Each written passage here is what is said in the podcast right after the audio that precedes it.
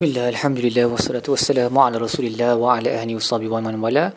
InsyaAllah dalam episod kali ini kita akan membincangkan tadabbur bagi muka surat 173 Surah Al-A'raf ayat 171 sehingga ayat 178.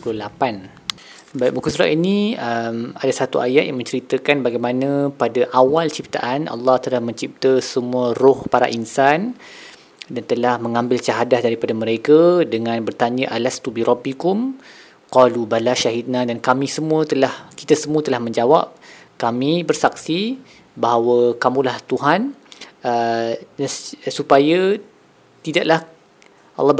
kamu tidaklah berkata pada hari kiamat antaqulu yaumal qiyamah inna kunna an hadza ghafilin, bahawa kami tak sedar tentang hakikat ini. Imam As-Sadi berkata ayat ini menunjukkan bahawa Allah telah meletak fitrah yang suci di dalam jiwa kita yang membolehkan kita mengenali kebenaran sebaik sahaja kita melihatnya, dan bila kita nampak benda yang batil pun kita akan tahu bahawa benda itu adalah batil bagi mereka yang berfikir dengan fikiran yang waras. Dr. Wahbah Zuhaili pula berkata ayat ini menunjukkan bahawa fitrah ini sendiri sudah cukup untuk menjadi dalil ke atas seseorang pada hari kiamat jika dia tidak mentauhidkan Allah dan dia terlibat dengan apa-apa taklid yang bercanggah dengan syariah walaupun tak sampai kepadanya mesej para rasul, kerana fitrah itu sepatutnya membolehkan automatically seorang manusia itu tahu bahawa Allah itu adalah satu. Dan ini memang pandangan sebahagian daripada ulama bahawa walaupun Allah tidak menghantar para rasul pun dan manusia melakukan syirik kepada Allah, mereka tetap boleh dihukum. Walau bagaimanapun terdapat ramai di kalangan para ulama juga yang berkata bahawa Allah tidak akan menghukum mana-mana manusia sehinggalah Allah menghantar kepada mereka para rasul untuk menerangkan kebenaran daripada kebatilan. Cuma mungkin ayat ni dia punya Allah nak kata kat kita fitrah yang Allah dah tanamkan dalam jiwa kita tu sepatutnya dah cukup dah. Jadi bila para rasul datang, dia memang lebih daripada cukup. Jadi betul-betul lah tak ada alasan kalau dah datang para rasul namun kita tolak kebenaran yang para rasul tu bawakan, dan lebih teruk lagi kita bertaklid maksudnya kita ikut secara buta praktik dan kepercayaan nenek moyang kita yang sangat bertentangan dengan syarak, dan sepatutnya dalam diri kita pun kalau kita fikir kejap kita tahu benda tu memang tak logik. Okay?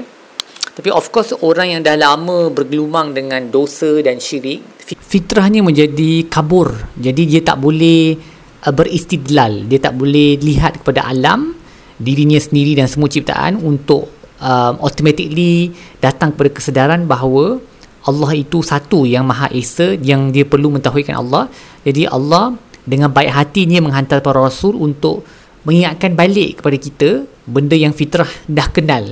Jadi walaupun fitrah tu dah kabur, dah rosak sikit, tapi bila para nabi datang untuk mengingatkan kita tentang kebenaran hakikat Allah sebagai Tuhan yang satu, dia macam familiar benda tu, macam betul orang ni cakap, jadi kita akan sepatutnya terimalah kebenaran tersebut. Sebab itu banyak kali di dalam Al-Quran itu sendiri disebut sebagai zikir, peringatan kan, dan antara aspek peringatan tersebut adalah kita diingatkan tentang sesuatu yang kita memang dah tahu. Okey, sebab Quran tak datang mengajar benda yang langsung kita tak ada ilmu tentangnya, sebab ayat ni menunjukkan yang kita tahu yang Allah tu adalah Rabb kita. Jadi Quran tu datang untuk mengingatkan kita kembali, menghidupkan semula fitrah tu, membawanya semula ke jalan yang benar setelah ia mungkin telah dirosakkan oleh amalan-amalan ataupun kepercayaan-kepercayaan yang tak bagus. Dan ayat ini juga menunjukkan bahawa orang yang kata dia tak percaya kepada Tuhan pun, dalam diri dia tu Allah dah install fitrah ni yang percaya kepada rububiyah Tuhan, Allah sebagai pencipta dan pentadbir alam, dan dia akan keluar bila dia berada dalam kesusahan kan. Jadi macam mana dia cuba untuk tak percaya pun benda tu in the end akan ada juga dalam diri dia dan dia akan termanifestasi dalam keadaan yang susah.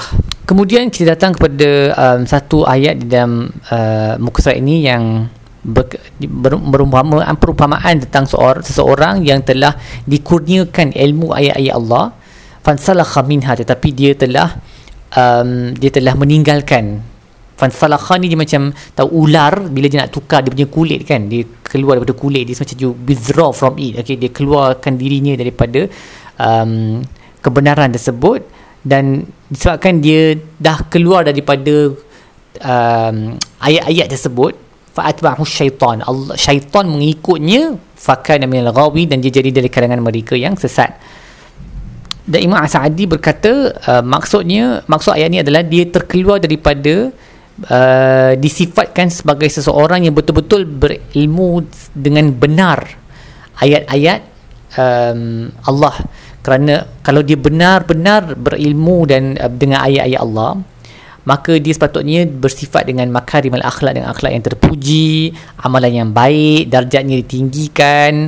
Tetapi dia meninggalkan kitab Allah. Ilmu tu dia ada tapi dia tinggalkan dan dia buang di belakang dia, dan dia tak beramal dengan akhlak yang sepatutnya yang diajar dari kitab tersebut. Dia seolah-olah dia mencabut pakaian yang ada pada badan dia, dan bila dia keluarkan pakaian tersebut, maka syaitan pun ikut dia dan berkuasa ke atasnya, kerana dia telah keluar daripada kubu yang selama ini menjaganya dan melindunginya. So maksudnya ayat-ayat yang Allah kurniakan kepadanya, mungkin ini merujuk kepada ulama lah. Kalau kita baca kitab tafsir, dia merujuk kepada seorang lelaki bernama Bal'am bin Ba'ura pada zaman Nabi Musa, yang dia mula-mula alim yang bagus, tapi kemudian sebab kecintaan kepada dunia, dia tinggalkan semua ajaran-ajaran yang benar dan melakukan perkara yang bercanggah dengan syarak demi habuan dunia.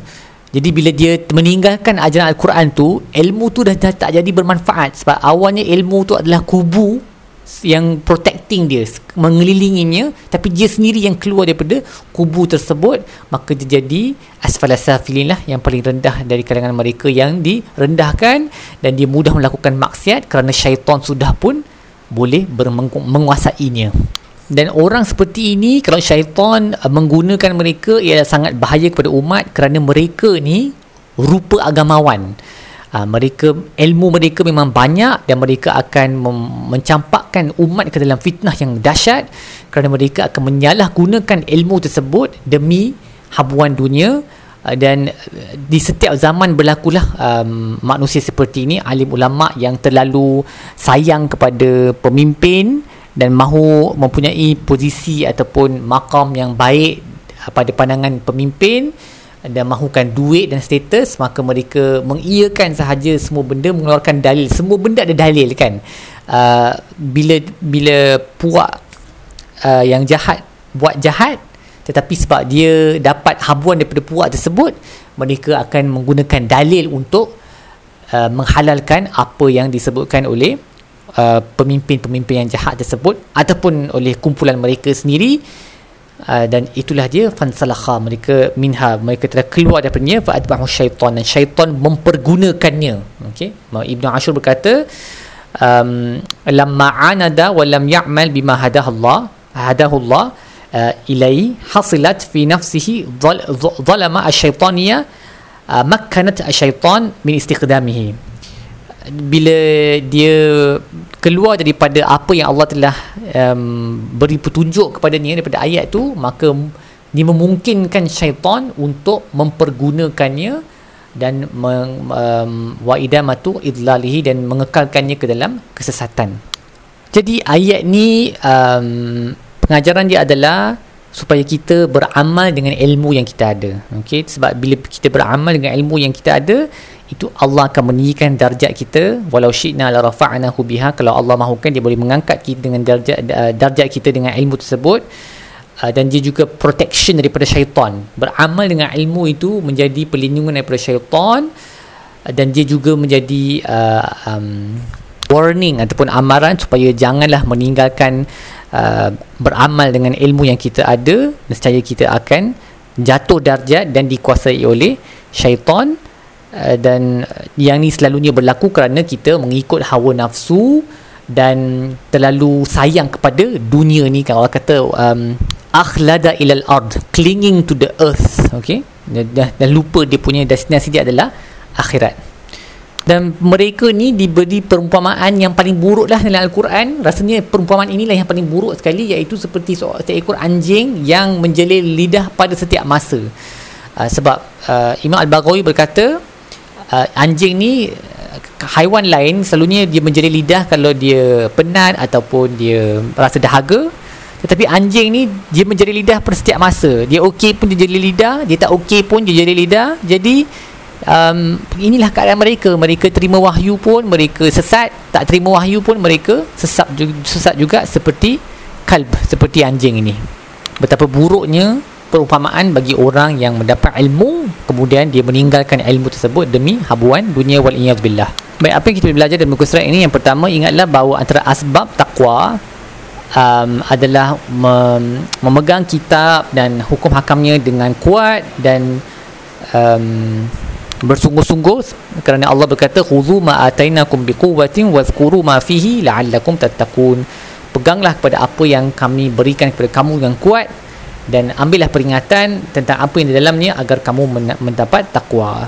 Seterusnya, kita juga belajar bahawa menceritakan kisah-kisah Al-Quran ataupun mengingat kisah-kisah Al-Quran ini adalah uslub dakwah yang sangat berkesan.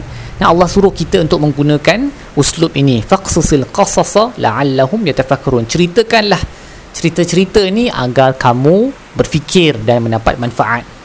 Seterusnya, kita juga belajar supaya berhati-hati apabila mempelajari ilmu, supaya jangan jadi kalangan mereka yang tidak beramal dengan ilmu itu ataupun mempelajari ilmu, khususnya ilmu agama, untuk habuan dunia, kerana kita akan menjadi seperti yang disebut oleh Allah ni lah, anjing yang menjadi lidah pada setiap masa, waliyadzubillah. Dan bagi yang sudah berilmu pula, kita perlulah sentiasa sedar dan bersyukur kepada Allah. Kata Ibnu Asyur, bahawa kita hanyalah diangkat darjat dan mampu beramal dengan ilmu tersebut kerana ia adalah kehendak Allah. Sebab Allah berkata, walau syi'na la rafa'nahu biha.